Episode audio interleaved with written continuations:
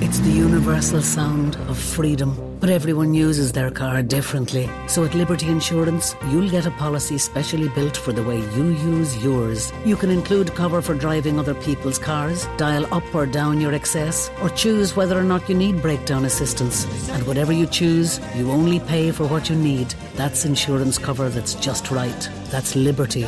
Future proof. Liberty Seguros Compañía de Seguros y Reaseguros SA, trading as Liberty Insurance, is authorised by the General Directorate of Insurance and Pensions Funds in Spain and is regulated by the Central Bank of Ireland for conduct of business rules.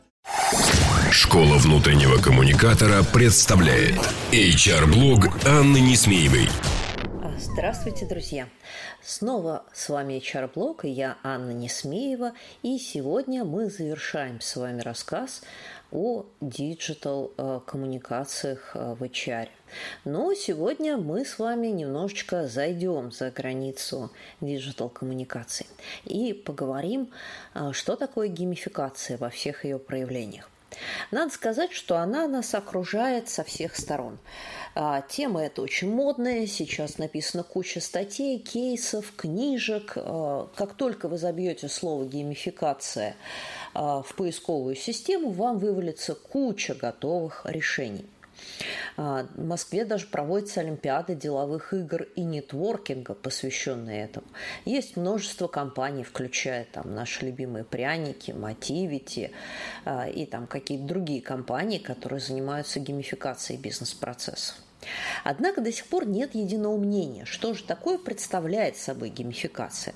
Часть экспертов относит к геймификации только сложные игровые практики, когда на базе игровых механизмов прописываются сложные сценарии, где должны быть игроки, игровые действия, уровни мастерства, э, стратификация пользователей по результатам, мотивация за результат.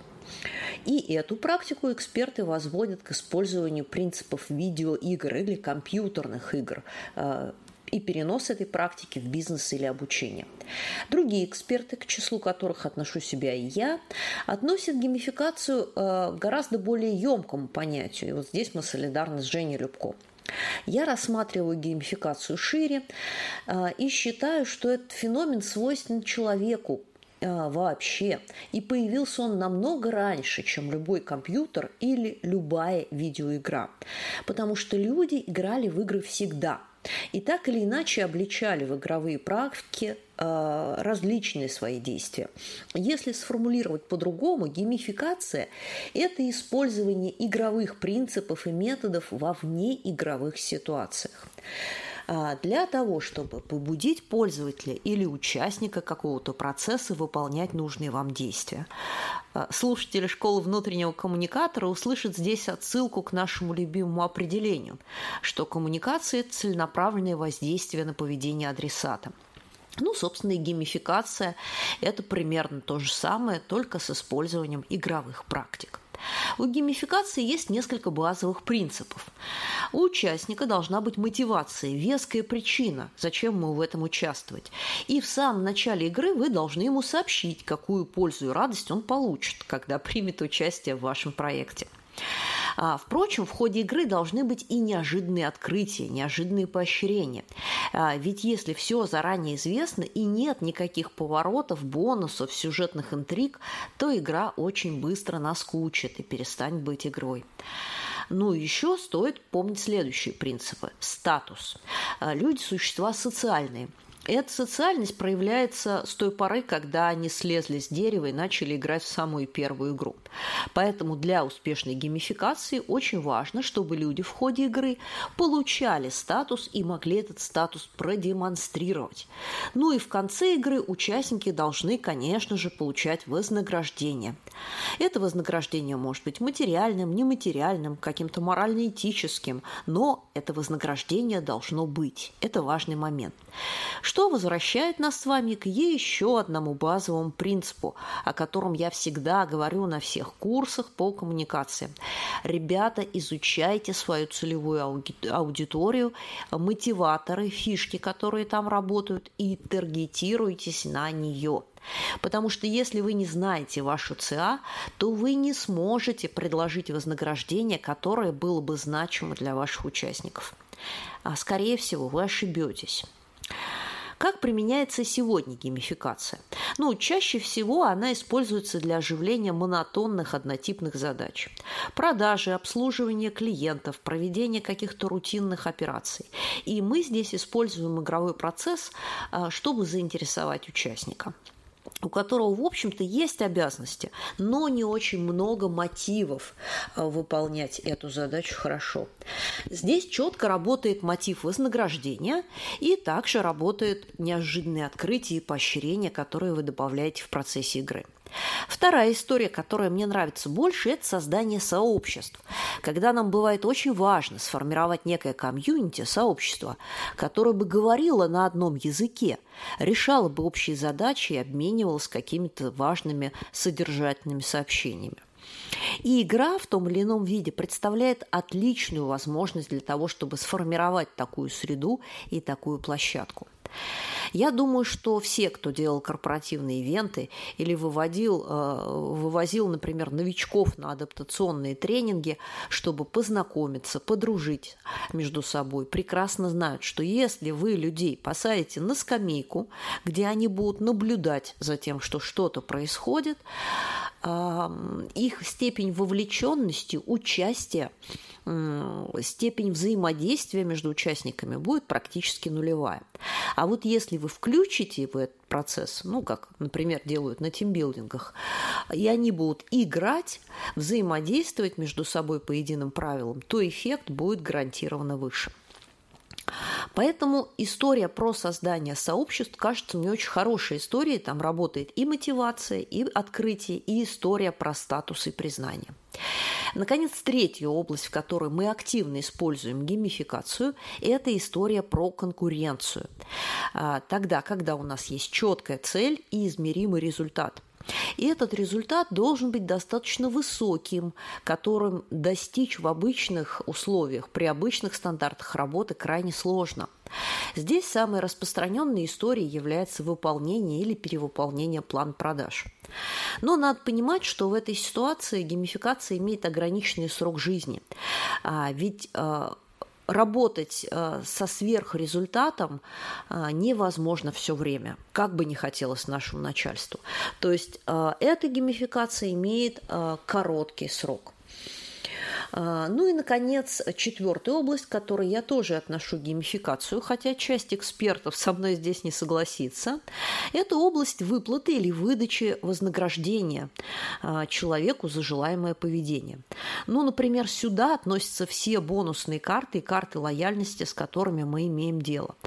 И даже когда в кофейне вам дают карточку, на которую вы клеите стикер за каждую выпитую чашку кофе, да, купи 5 чашек кофе, шестая бесплатно.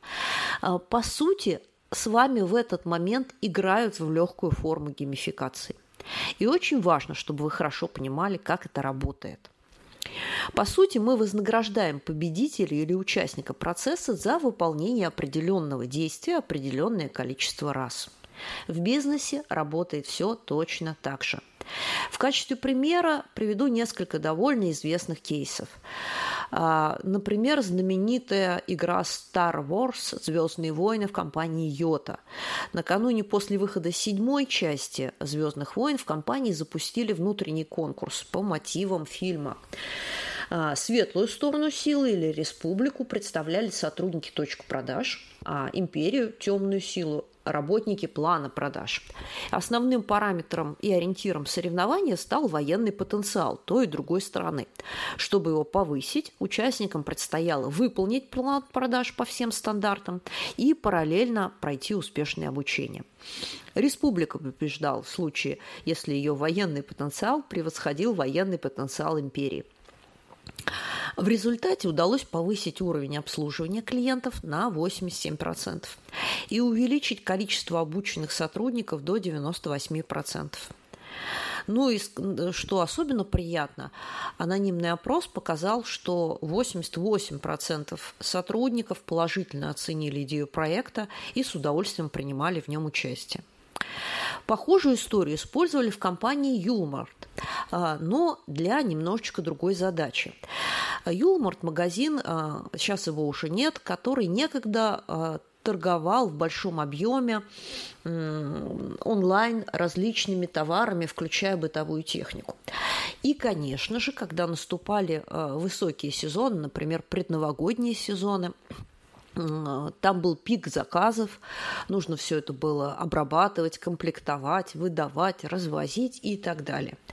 Как правило, а, компании дистанционной торговли в этот момент а, берут на работу дополнительное количество сотрудников, довольно большое.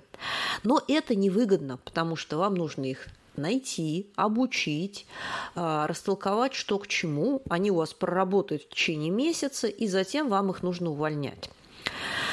А, и вот была придумана идея про геймификацию, а, в рамках которой была э, поставлена задача сделать объем продаж э, в два раза выше, чем обычно на пике сезона, тем же количеством сотрудников, что и в стандартные месяцы. Здесь также была запущена история про «Звездные войны», и различные подразделения компании Юмор продвигали свой звездный флот, свой звездолет. А, их задача была придумывать инновационные идеи, как экономить ресурсы и делать а, свой бизнес-процесс, то есть не только отдел продаж или там склад или логистика, а, более эффективным. Соответственно, когда ты оптимизировал свой процесс, звездолет продвигался по направлению к нужной точке. В похожую игру играет и компания Телету, но тоже с другой задачей. Здесь вы, э, опять же, увидите борьбу с инопланетянами, которые хотят э, захватить и поработить наш мир. Но Здесь мы увидим не конкуренцию между подразделениями, а историю про стимулирование совместных определенных действий. Задача состояла в том, чтобы стимулировать сотрудников выявлять баги, ошибки в клиентском обслуживании, находить тонкие места и самостоятельно их исправлять. Это довольно сложный процесс, и в него нужно было вовлечь несколько служб и подразделений внутри компании. Это также дополнительная нагрузка для людей, для которых это, в общем-то, не основная функция. И тем не менее, с помощью такой игры компании Телету удалось существенно улучшить свой клиентский сервис.